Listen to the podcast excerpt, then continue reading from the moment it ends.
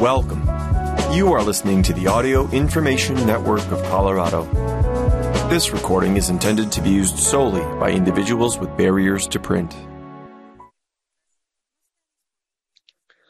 Hello, and thank you for joining us for the December 11th reading of Sports News. My name is Philip Bradbury. Well, as usual, there's a lot going on in the sports world, both on and off the field. Here's an interesting article that we're going to start off with. Tonight on Monday Night Football, the Tennessee Titans, who are four and eight, will be facing the Miami Dolphins, which are nine and three.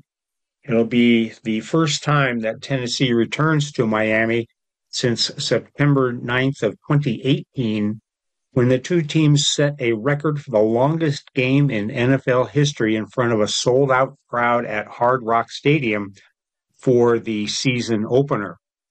This article by Turron Davenport, he's a staff writer for ESPN, and it came out this morning.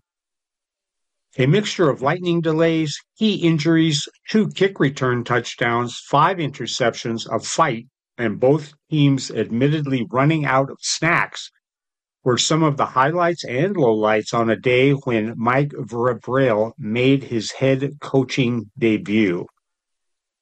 The game lasted seven hours, eight minutes, and finally ended with the Dolphins winning 27 to 20. It surpassed the previous longest game since the 1970 NFL AFL merger when the Chicago Bears won in overtime against the Baltimore Ravens in a 2013 matchup that lasted five hours and 16 minutes. The biggest delays were for two lightning stoppages, which combined for a total of three hours, and 59 minutes.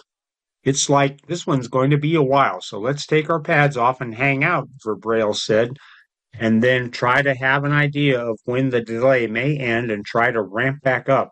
Have to be ready for everything, I guess. Needed to be ready for everything is an understatement. Didn't even feel like the same day, says former Titans linebacker Daren Bates who is now an assistant special teams coach for the Seattle Seahawks, was a whole nother day and it didn't feel right. The first lightning delay came with 1 minute 11 seconds left in the first half. Both teams were forced into their locker rooms for an hour and 57 minutes with Miami holding a 7 3 lead.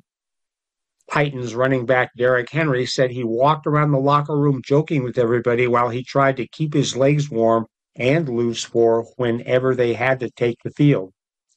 Some of the Dolphins players stayed warm by riding a stationary bike, while others, including cornerback Xavier Howard, listened to music.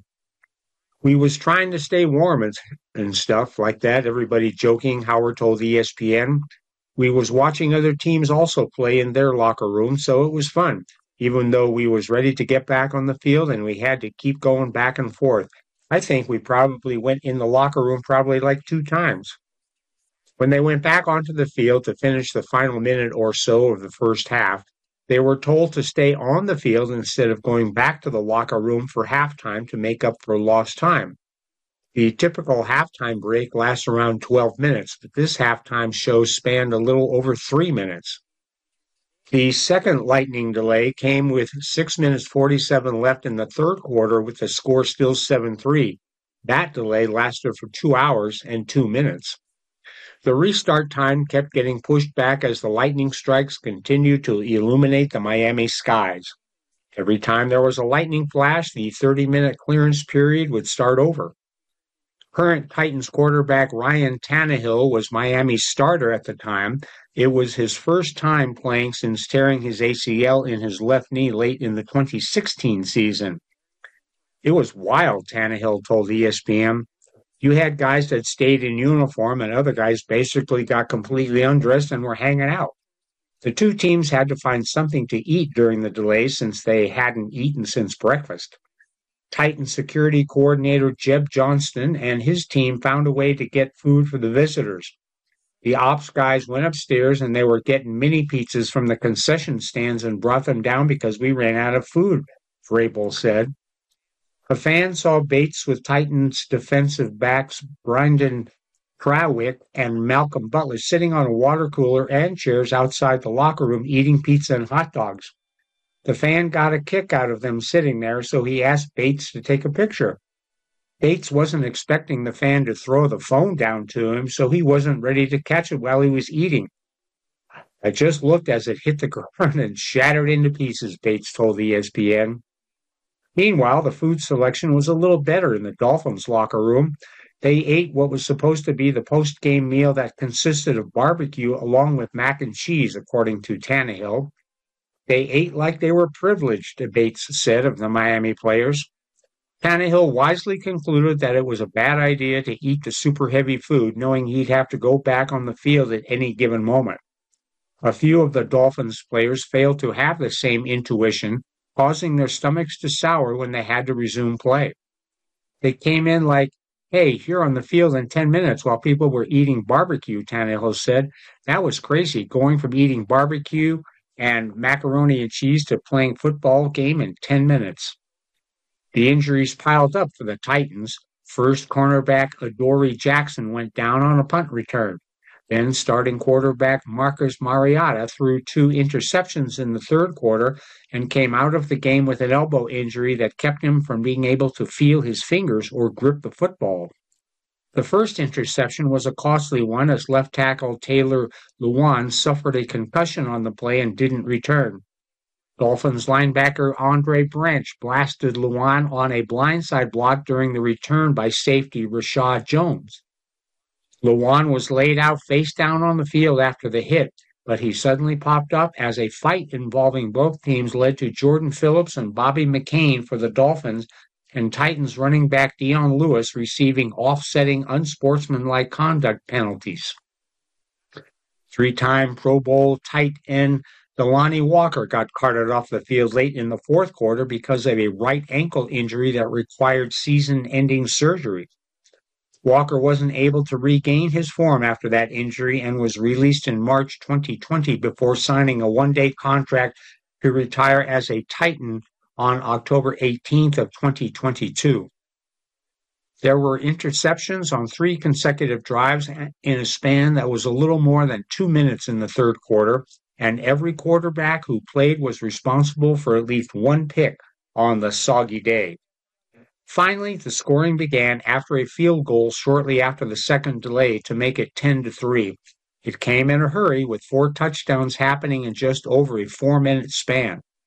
Blaine Gabbert came on in relief of Mariota and led the Titans on a 75 yard touchdown drive to make it 10 10 with 14 17 left in the fourth quarter. Dolphins returner Jakeem Grant answered with a 102 yard kickoff return before Miami would score again on a 75 yard touchdown pass from Tannehill to Kenny Stills with 10.22 left to make it 24 10. Darius Jennings closed the gap when he returned the ensuing kick 94 yards. The Titans have only returned one punt or kick for a touchdown since. The two returns in the same quarter is the third instance of it happening in the last 20 years, and it was the first time th- since 2008, while the other came in 2007.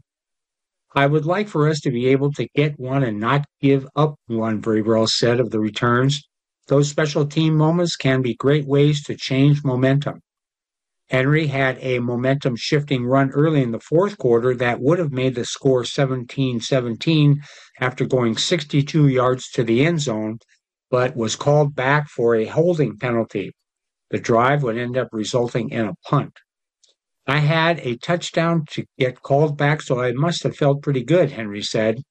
As Vrabel returns to where it all started, Miami is on its third coach since 2018. The game was during the final year of Adam Gase's tenure, and Mike McDaniel is now head coach. Only five coaches in the AFC that's Bill Belichick of the Patriots, John Harbaugh of the Ravens, Mike Tomlin of the Steelers, Andy Reid of the Kansas City Chiefs, and Sean McDermott of the Buffalo Bills have had longer tenures as head coach of their current teams.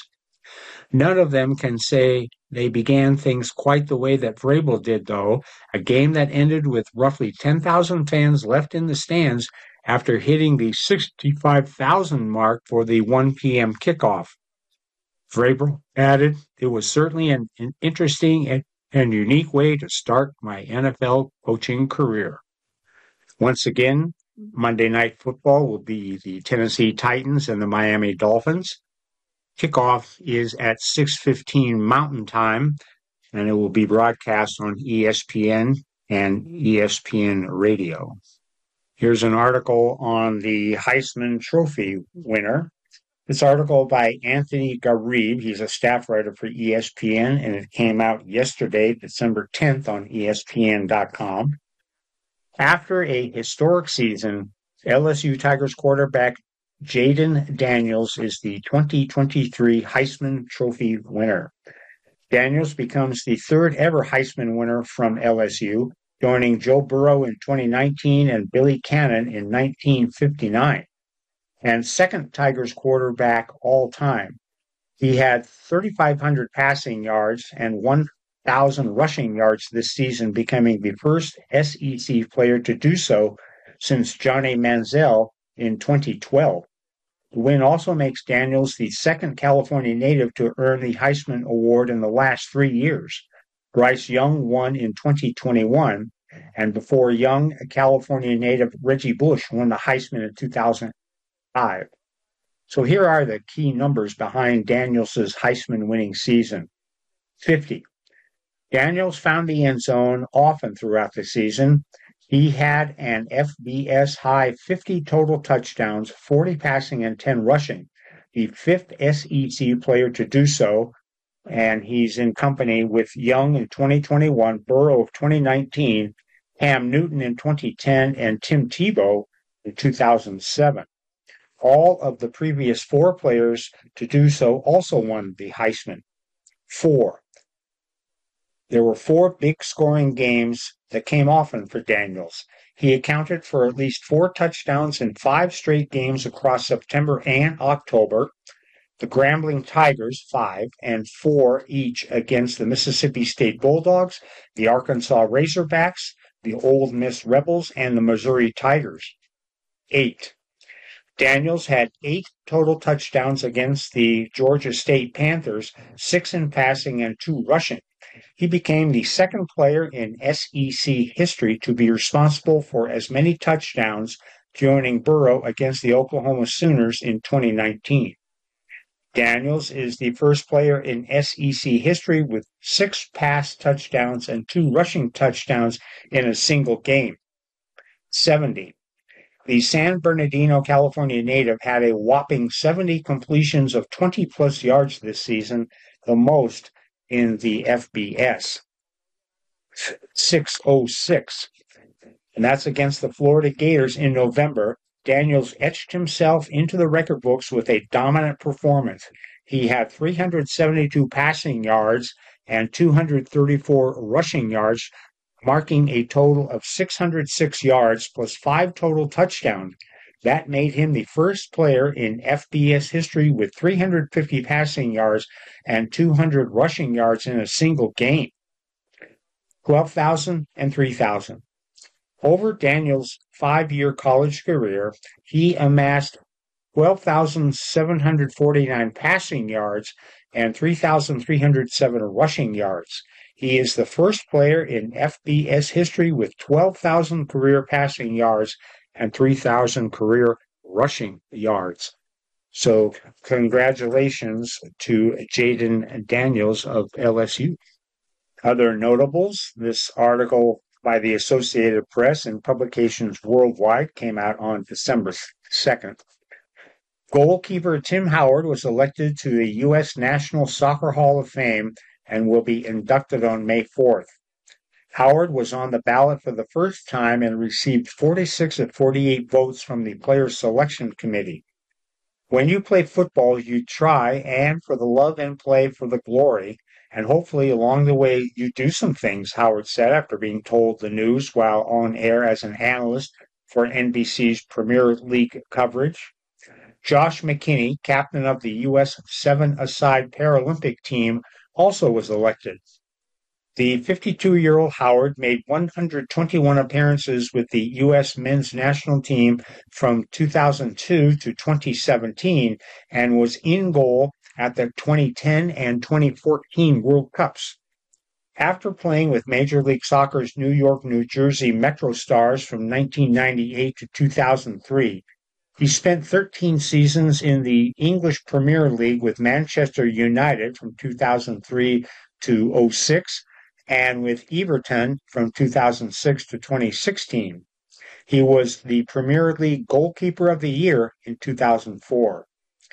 Howard returned to MLS with Colorado from 2016 to 2019 and last played in 2020 for Memphis in the second tier United Soccer League's League Championship, where he is a non controlling owner and sporting director. He is in his fourth season as an NBC analyst.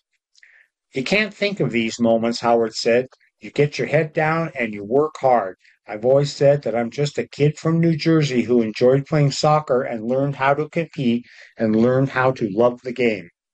The 44 year old McKinney, who was born with cerebral palsy, scored 81 goals in 124 appearances over 19 years and played at Paralympics in 1996, 2004, and 2012, and he was on 35 ballots. A player must appear on 50% or more of ballots to be elected, and a third could be voted in if received at least 75% of the ballots. So in McKinney's case, he got 72.9%, and in Tim Howard's case, he got 95.8%. Here's an interesting article by Michael Kunzelman of the Associated Press. It appeared in publications worldwide on December 1st. Olympic gold medalist swimmer Klete Keller, who threw his USA team jacket in a trash can after he stormed the U.S. Capitol, was sentenced to six months of home detention for joining the mob's January 6, 2021 attack on the seat of American democracy. At six foot six, Keller towered over police officers guarding the Capitol and other Donald Trump supporters who breached the building, and he was quickly identified by authorities. He pleaded guilty in 2021 to a felony charge and was one of the first rioters to publicly agree to cooperate with authorities investigating the attack. Video captured Keller leading profane chants directed at then House Speaker Nancy Pelosi and Senate Majority Leader Chuck Schumer. Both are Democrats. He also joined a chorus of rioters in singing the national anthem in the middle of the Capitol. He resisted efforts to remove him from the Capitol, ripping an elbow away and shaking off a police officer, prosecutors said. U.S. District Judge Richard Leon sentenced Keller to three years of probation, including six months of home detention, and ordered him to perform 360 hours of community service at a rate of 10 hours per month that he is under court supervision. Keller told the judge he knew his actions on January 6th left lawmakers in fear and made it more difficult for police to do their job. I have no excuse for why I am in front of you today, he said. I understand my actions were criminal and that I am fully responsible for my conduct.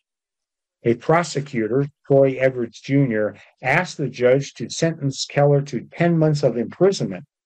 Federal sentencing guidelines recommended a term of imprisonment ranging from 15 to 21 months. But the judge said that he believes Keller's time will be better spent speaking to teenagers and college students about his mistakes and how to avoid repeating them than serving time behind bars.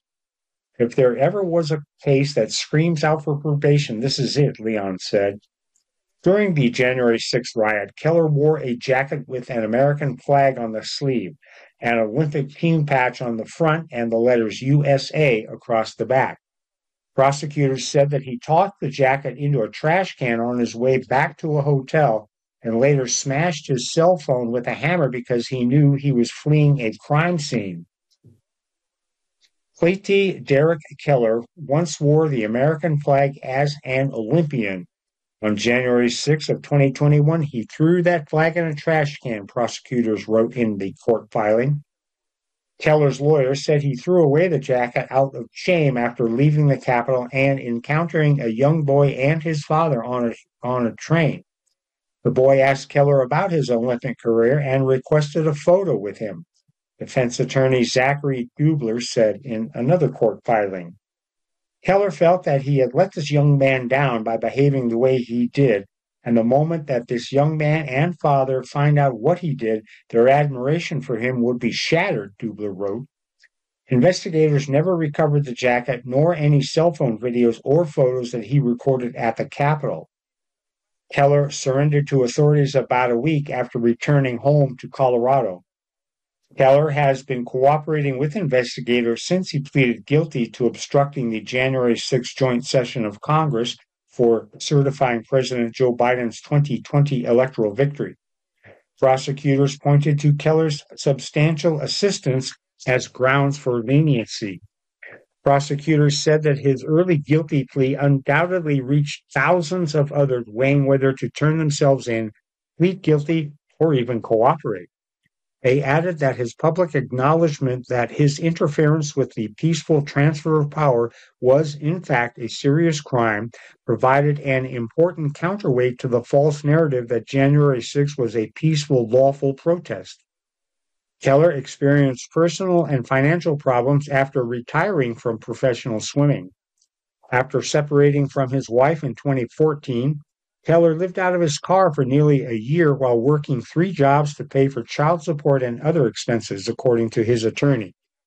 After the Capitol riot, he lost a job and regular visitation with his children. Last year, he signed the paperwork for his children to be adopted by their stepfather, his attorney said. I hope my case serves as a warning to anyone who rationalizes illegal conduct, especially in a moment of political fervor Keller wrote in a letter to the judge. The consequences of my behavior will follow me and my family for the rest of our lives. On January 6th, Keller attended then President Donald Trump's Stop the Steal rally near the White House with a friend before marching with the crowd to the Capitol. He entered the building through an open door on the Upper West Terrace and remained inside for nearly an hour.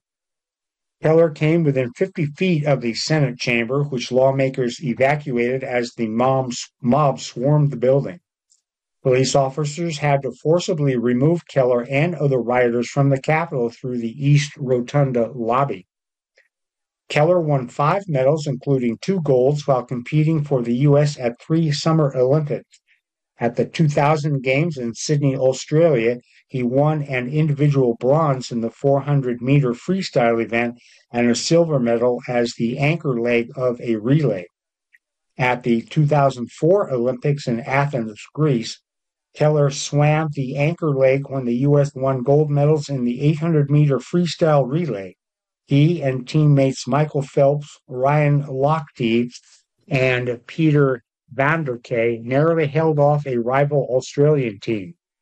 At the 2008 Games in Beijing, China, Mr. Keller won another gold medal in a freestyle relay. Approximately 1,200 people have been charged with Capitol riot related federal crimes. Nearly 900 of them have pled guilty or been convicted by a judge or jury after trials. Over 700 of them have been sentenced, with roughly two thirds receiving prison sentences ranging from three days to 22 years. There's another article on the Olympics. This story by Heather Mayer Irvine came out December 2nd on Runner's World. Olympic medalist Luguelin Santos has been banned by the Athletics Integrity Unit for three years for lying about his age at the World Junior Championships in 2012 according to a report from AIU, the Athletics Integrity Unit. Santos, who is 31, represents the Dominican Republic and won a gold medal in the 400 meters at the 2012 London Olympics. He admitted to listing his date of birth as November 12, 1993, when he was actually born on November 12th of 1992 and that made him ineligible to compete at the World Junior Championships in 2012, which required athletes to be 18 or 19 on December 31st of the competition year. Santos has been banned from competition from March 11th of 2023 through March 10th of 2026. The AIU sought a four year ban, but it was reduced by a year because Santos admitted to the charges. The 400 meter runner was stripped of his gold medal from the junior competition, but not of his silver medal from the 2012 Olympics. Unlike with sanctions for doping violations, there was no 2012 rule that provided for the disqualification of future results in age eligibility cases, so there is no basis on which to annul his Olympic result, as that was not an age group event and no violation was committed there, said Brett Clothier of the AIU. According to the AIU, Santos used 1993 as his birth year from 2010 to 2017, but in February of 2018, he declared it was 1992 based on a passport issued in 2018, but he continued to use the 1992 birth year for competition. The AIU flagged the discrepancy, and when it confronted Santos, he told the organization that on quote instructions he had obtained a special passport issued by the Dominican authorities, which gave his date of birth as being November 12, 1993, end quote. He also told the AIU that he was told to use the special passport for competition, but his genuine passport, which had 1992 as his birth year, for all other official purposes. Officials have not yet said if American Arman Hall, who earned a silver medal behind Santos, will be upgraded to champion. And all that is according to NBC Sports. Many of you might be familiar with Bronny James. He's the son of LA Lakers star LeBron James. This article by Jeff Borzello, he's a staff writer for ESPN, and it came out yesterday on ESPN.com. Bronny James will make his USC debut against Long Beach State nearly five months after suffering a cardiac arrest during a July practice. He was cleared by doctors for a return to basketball on November 30th going through practices earlier this week before receiving full contact clearance from USC. He participated in his full full contact practice last Thursday, and we anticipate that James will play on Sunday, says, says coach Andy Enfield. And he stated this after James had gone through a second full contact practice on Friday. The school officially announced Sunday morning that he would suit up and see restricted minutes off the bench. In a statement in August, the James family said that Bronny James has a congenital heart defect that is treatable, according to medical professions, professionals tasked with his care. James, a top 20 recruit in the class of 2023, arrived at USC last spring he spent his high school career at Sierra Canyon High School in California, developing into a bona fide NBA prospect over the past couple of years. James was part of a highly touted recruiting class for Enfield as one of four ESPN 100 prospects, including Isaiah Collier, the number one overall recruit in the 2023 class, and the projected number one pick in the 2024 NBA draft. So here is a look at key moments in James's journey to play college basketball. On July 21st of 2018, it was an unofficial visit to Duke. Bronny visited the Duke campus with his North Coast Blue Chips grassroots team. On May 29th of 2019, he headed to Sierra Canyon. The Los Angeles Times breaks the news that Bronny, who has just finished eighth grade, and his younger brother Bryce are leaving Santa Monica Crossroads and enrolling at Sierra Canyon. September 3rd, 2022, trip to Ohio State. Bronny and LeBron take a visit to Ohio State for the Buckeyes football game against Notre Dame, standing on the sidelines at the horseshoe. A couple of days later, Bronny posts a photo on Instagram of him in an Ohio State basketball jersey with the hashtag non-committed. LeBron was born and raised in Akron, Ohio, while Bronny was born in Cleveland. January 24th, 2023, he is picked for the McDonald's All-American game. Bronny is one of 24 players selected to the prestigious McDonald's All-American game. March 29th of 2023, in the McDonald's All-American game, Bronny played for 20 minutes for the West team, finishing with 15 points and four assists while shooting 5 for 8 from the three-point range. He also took part in the dunking contest. April 6th of 2023, Bronny breaks his silence. Bronny had not given an interview throughout his high school career, especially regard, regarding his recruitment. But at the Nike Hoop Summit, he finally speaks public, publicly about the recruiting process. Talking to them, talking to the coaches, it's good to know that they want me there with them, Bronny says in response to a question about all star game teammates recruiting him to certain schools. But at the end of the day, it's my decision and I need to make the right one for me. May 6th of 2023, commitment to USC. Bronny announces his commitment to the Trojans on Instagram. LeBron James says later that night, Congratulations to my son on his next journey on picking a great university. I'm proud of him. This is an incredible thing, LeBron added. Obviously, his dad didn't go to school. His mom didn't go to college. It's super cool. USC is getting a great kid. He's there to play basketball, but they're going to be super surprised at how great a kid he is, even though they've been recruiting him for a while. May 10th of 2023, USC officially announces the signing of Bronny James joining the Trojans 2023-24 roster. On June 14th of 2023, USC posted a tweet announcing Bronny's arrival on campus. Bronny has arrived, it says. On July 24th, Bronny suffers a cardiac arrest while practicing. Bronny is treated by medical staff and taken to the hospital, being admitted to the ICU. The next day, July 25th, Bronny is in stable condition, no longer in ICU. A James family spokesperson releases a statement confirming the cardiac arrest and the trip to the hospital.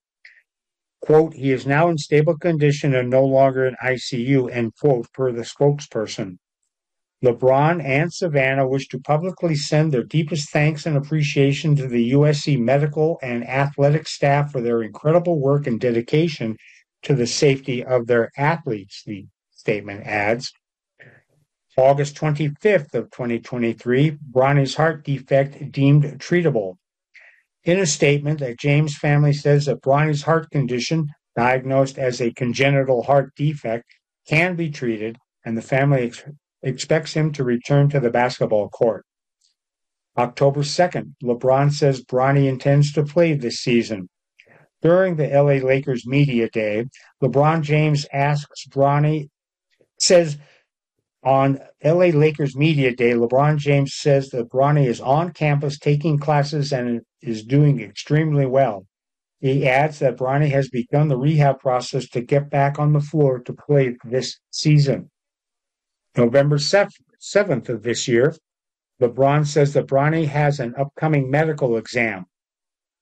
LeBron James says that Bronny will return to practice with the intention of appearing in game action if he passes a medical exam at the end of November. Things are going in the right direction with Bronny's progress, James says. He's doing rehab. Every week he gets to do more and more and more we have a big moment at the end of this month to see if we can continue to go forward. If he's cleared, we'll be not too long away from him being back on the floor and back with his teammates and practicing with the notion of being back on the floor and playing in game situations.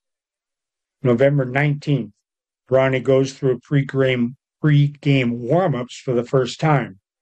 Prior to USC's game against Brown, Bronny warms up with his teammates for the first time. It was great. He went through warm ups with the team. He's a big part of our program and our team, and he's a terrific teammate, says Enfield.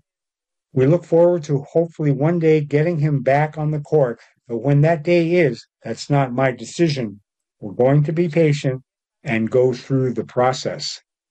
November 23rd, Bronny goes through pre-game warm-ups for the second straight game. He went through warm-ups before USC's game against Seton Hall. He takes three shots from the corner, according to reports. Yes, he is with us and he is studying the game, Coach Enfield says. He's watching his teammates participate and play, and he'll be out there hopefully pretty soon. November 30th, Bronny is cleared to play. A James family spokesperson announces that Bronny has been cleared by doctors to return to basketball and that he plans to resume practicing next week and return to games soon after. The James family would like to express their gratitude to the incredible medical team, the entire USC community, and especially the countless friends, family, and fans for their love and support. Fight on, says a family spokesperson in the statement. December 4th, Bronny, a limited participant in practice, and he is a limited participant in practice while awaiting clearance for a full contact practice. Quote, Bronny has not been cleared fully yet from USC, Coach Enfield told ESPN after practice. He can participate without contact. He's done a good job of getting his conditioning and his strength back, and I think he's on the path to be ready to play very quickly. December 7th, three days before USC is set to host Long Beach State, James goes through his first full contact practice. The team and medical staff will evaluate how James feels over the next couple of days before making a decision on whether he's cleared for his potential debut. When asked if the plan is for James to play in his first collegiate game on Sunday, Coach Enfield replied, We assume. Today was his first day of contact practice, Enfield said after Thursday's practice. He looked good. He has to get his timing back and get in game shape, but I thought today was a good first day. December 8th, Bronny goes through his second full contact practice a day after his first one, completing one more hurdle before his expected debut in the Trojans' home game against Long Beach State. It's not my final decision, Enfield said after Friday's practice. It'll be Bronny's final decision plus the doctor's, but we're leaning towards that. In practice, James plays full court and half court with the team. I thought he looked better today than he did yesterday, Enfield said. His timing was very good. He still has a ways to go just because he hasn't been playing for six or seven months, but very impressive his first couple of days. And December 10th, the Trojans make it official. Bronny is available and will play in Sunday's home game against Long Beach State. He will come off the bench and play under minutes restrictions, according to Coach Enfield. It's just going to be a feel for now how the game's going and how he's playing and how he feels physically, Enfield said. Sunday will be very emotional for him as well as his teammates, but as the game progresses, I think he'll settle in and we'll play it half by half and see where he is.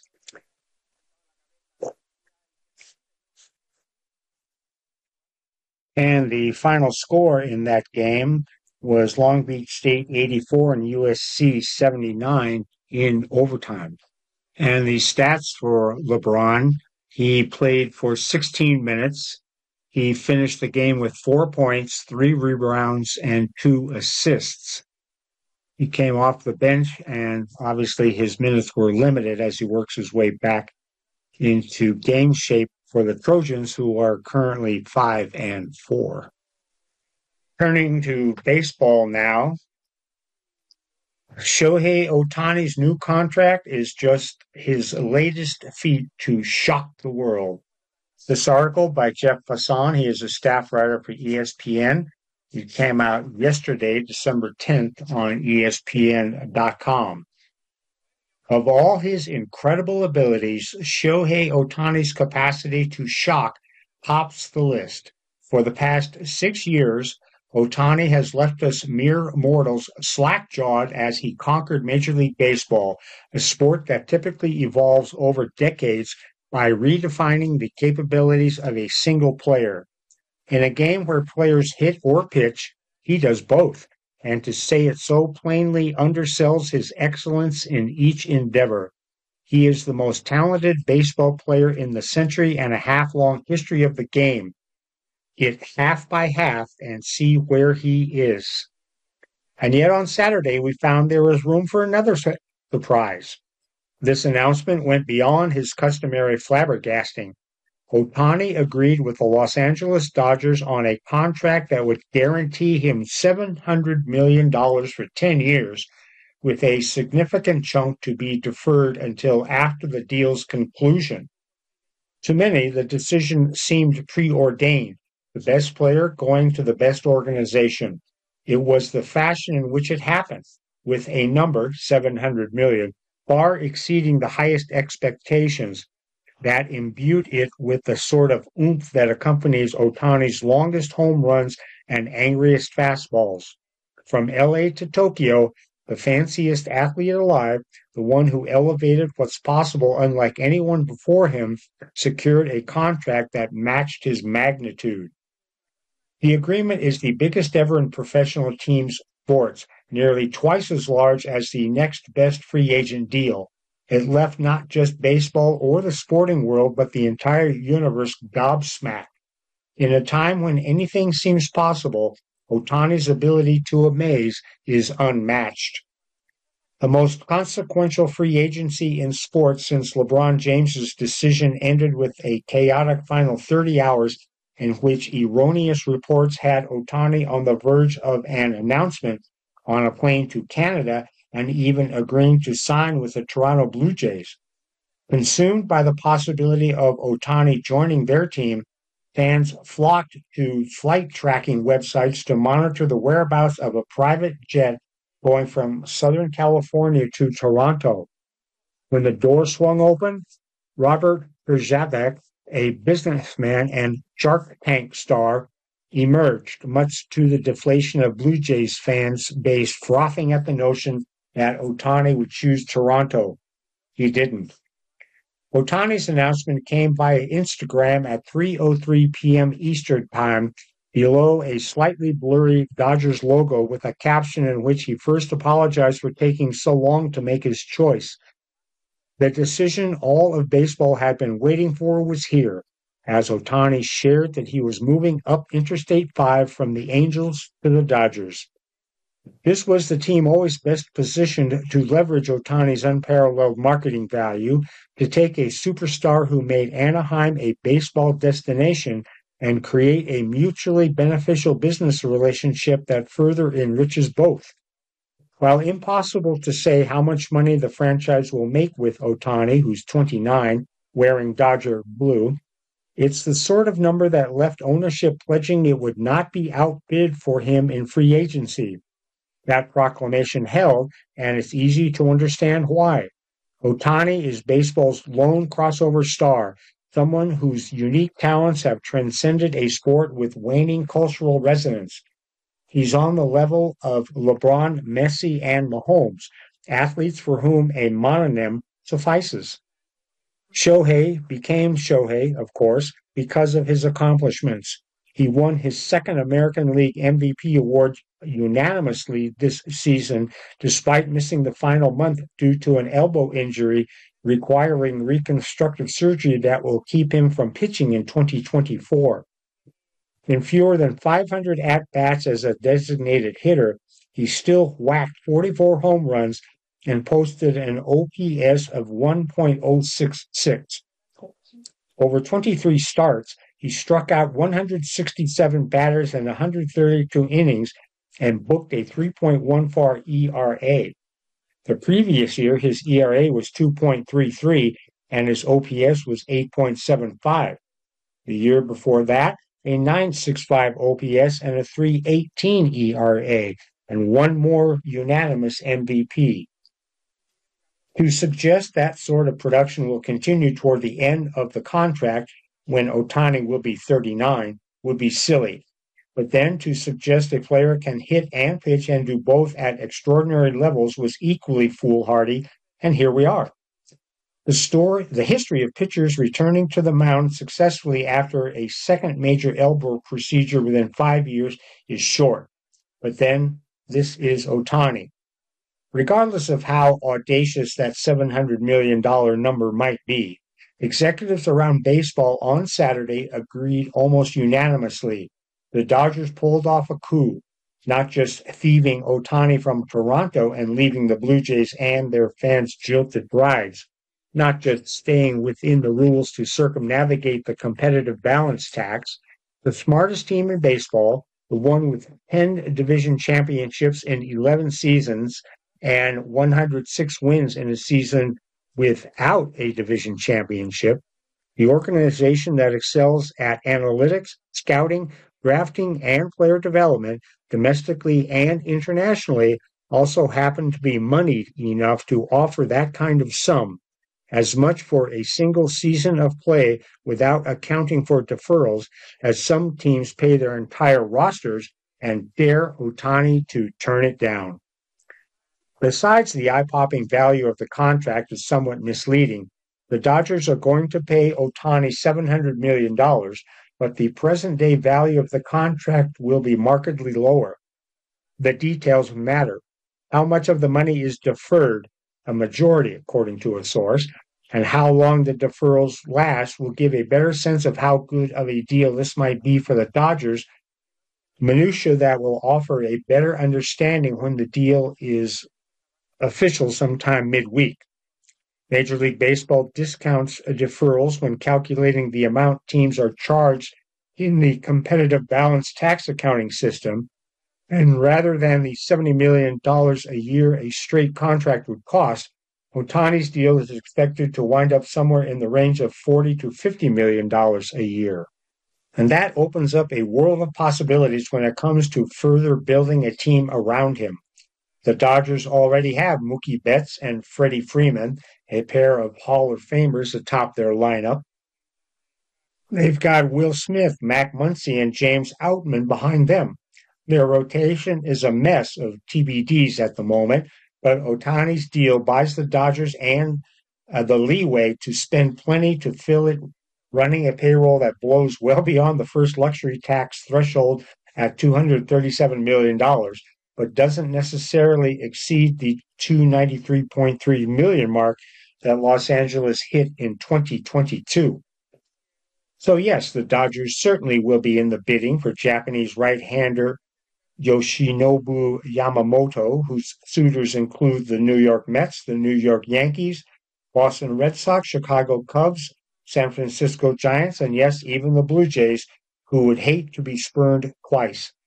Adding him and Ohtani isn't out of the question.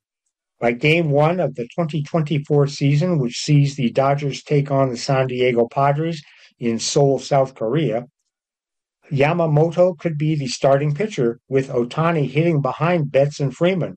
It would be must watch TV, whether in the United States or abroad. With Ohtani in the fold, the Dodgers' worldwide appeal only grows. When Hideo Nomo arrived in Los Angeles nearly 30 years ago, he was a phenom whose pipeline opening performance captivated audiences and paved the way for Ichiro Suzuki, Hideo Matsui, Yu Darvish, and Ohtani to thrive in Major League Baseball. If the Dodgers weren't synonymous with Japanese baseball before, they certainly will be now. And with a new generation of players primed to make the leap, Yamamoto, brilliant 22 year old right hander Roki Sasaki, slugging third baseman Munetaka Murakami, and so many others, Los Angeles could cement itself as the American outpost for all the best players. Ohtani will be at the center of it, following a physical that he is expected to pass even with his recently repaired elbow. He will be a Dodger. The rest of the sport, consequently, is on notice. This is Dodgers 2.0, bigger and better than ever, with the best player alive at the heart of it. And as spring training approaches and the Dodgers round out their roster and the full picture of this super team's future comes into focus, we'll look back on the torturous and for Toronto, torturous 30 hours that delivered Shohei Ohtani to Los Angeles and remember them for their shock, sure, but for their awe as well. There was some sad news in the baseball world. This article came out by the Associated Press on December 2nd and was in publications worldwide from Atlanta. Paul Snyder, the behind the scenes architect of the Braves' rise to prominence in the 1990s, has passed away. He was 88, and no cause was given by the Braves. Joining the Atlanta front office in the 1970s, Snyder played a key role in a scouting department that first spotted many of Atlanta's future stars, including Tom Glavine, Chipper Jones, Javy Lopez, and Andruw Jones. Those players and others scouted by Snyder took lead roles on Atlanta teams that won a record 14 straight division titles from 1991 to 2005, highlighted by a World Series championship in 1995. Paul Snyder was a true baseball man, the team said in a statement posted on social media. In a career that spanned 50 years, all with the Braves, Paul held just about every role there is in the game player, manager, executive. But it was his talent to find, identify, and develop baseball talent that made him so special, and he used that ability to help turn the Braves into a perennial powerhouse over such an illustrious career. Snyder spent his entire career with the Braves, joining the organization in 1957 as a minor league player when the franchise was still based in Milwaukee. He also managed in the minors before moving to Atlanta's front office in 1972. He served in a variety of roles for the Braves, including director of scouting, assistant to the general manager, and director of player development. Snyder twice rejoined the organization after retiring before he finally stepped away for good in 2012. Snyder's stature with the organization was so revered that he was inducted into the team's Hall of Fame in 2005. He helped develop Dale Murphy. He recommended Chipper Jones, the Braves said.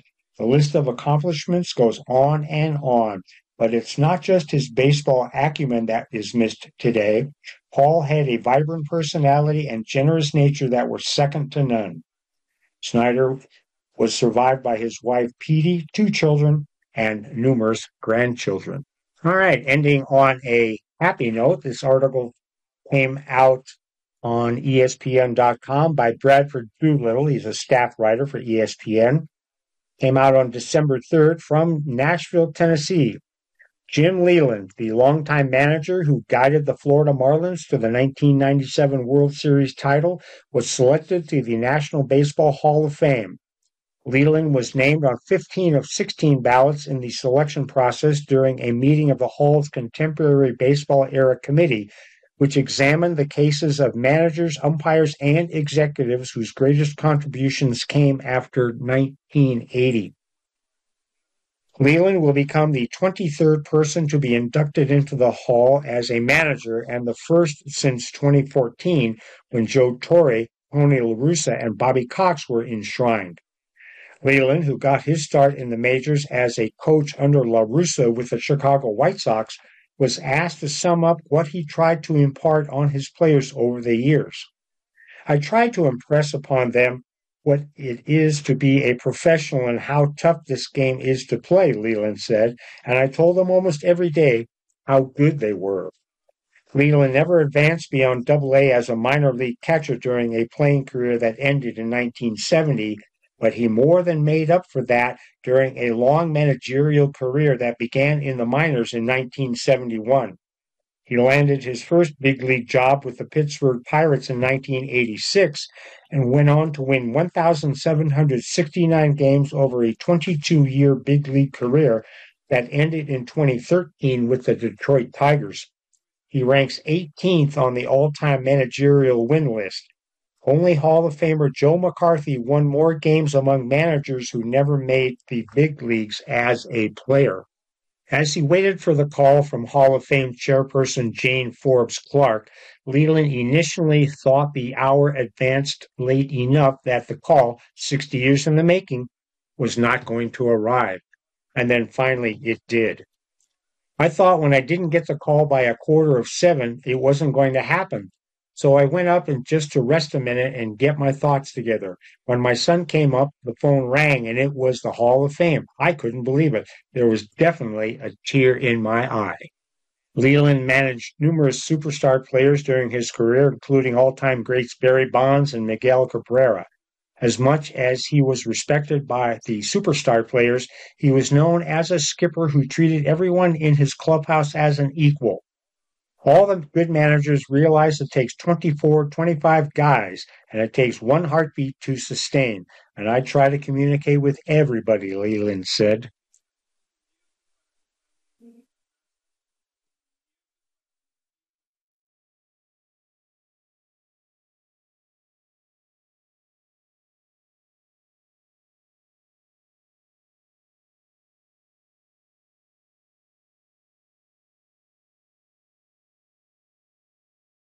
Leyland, who is 78, will be inducted into the Hall of Fame on July 21st in Cooperstown, New York.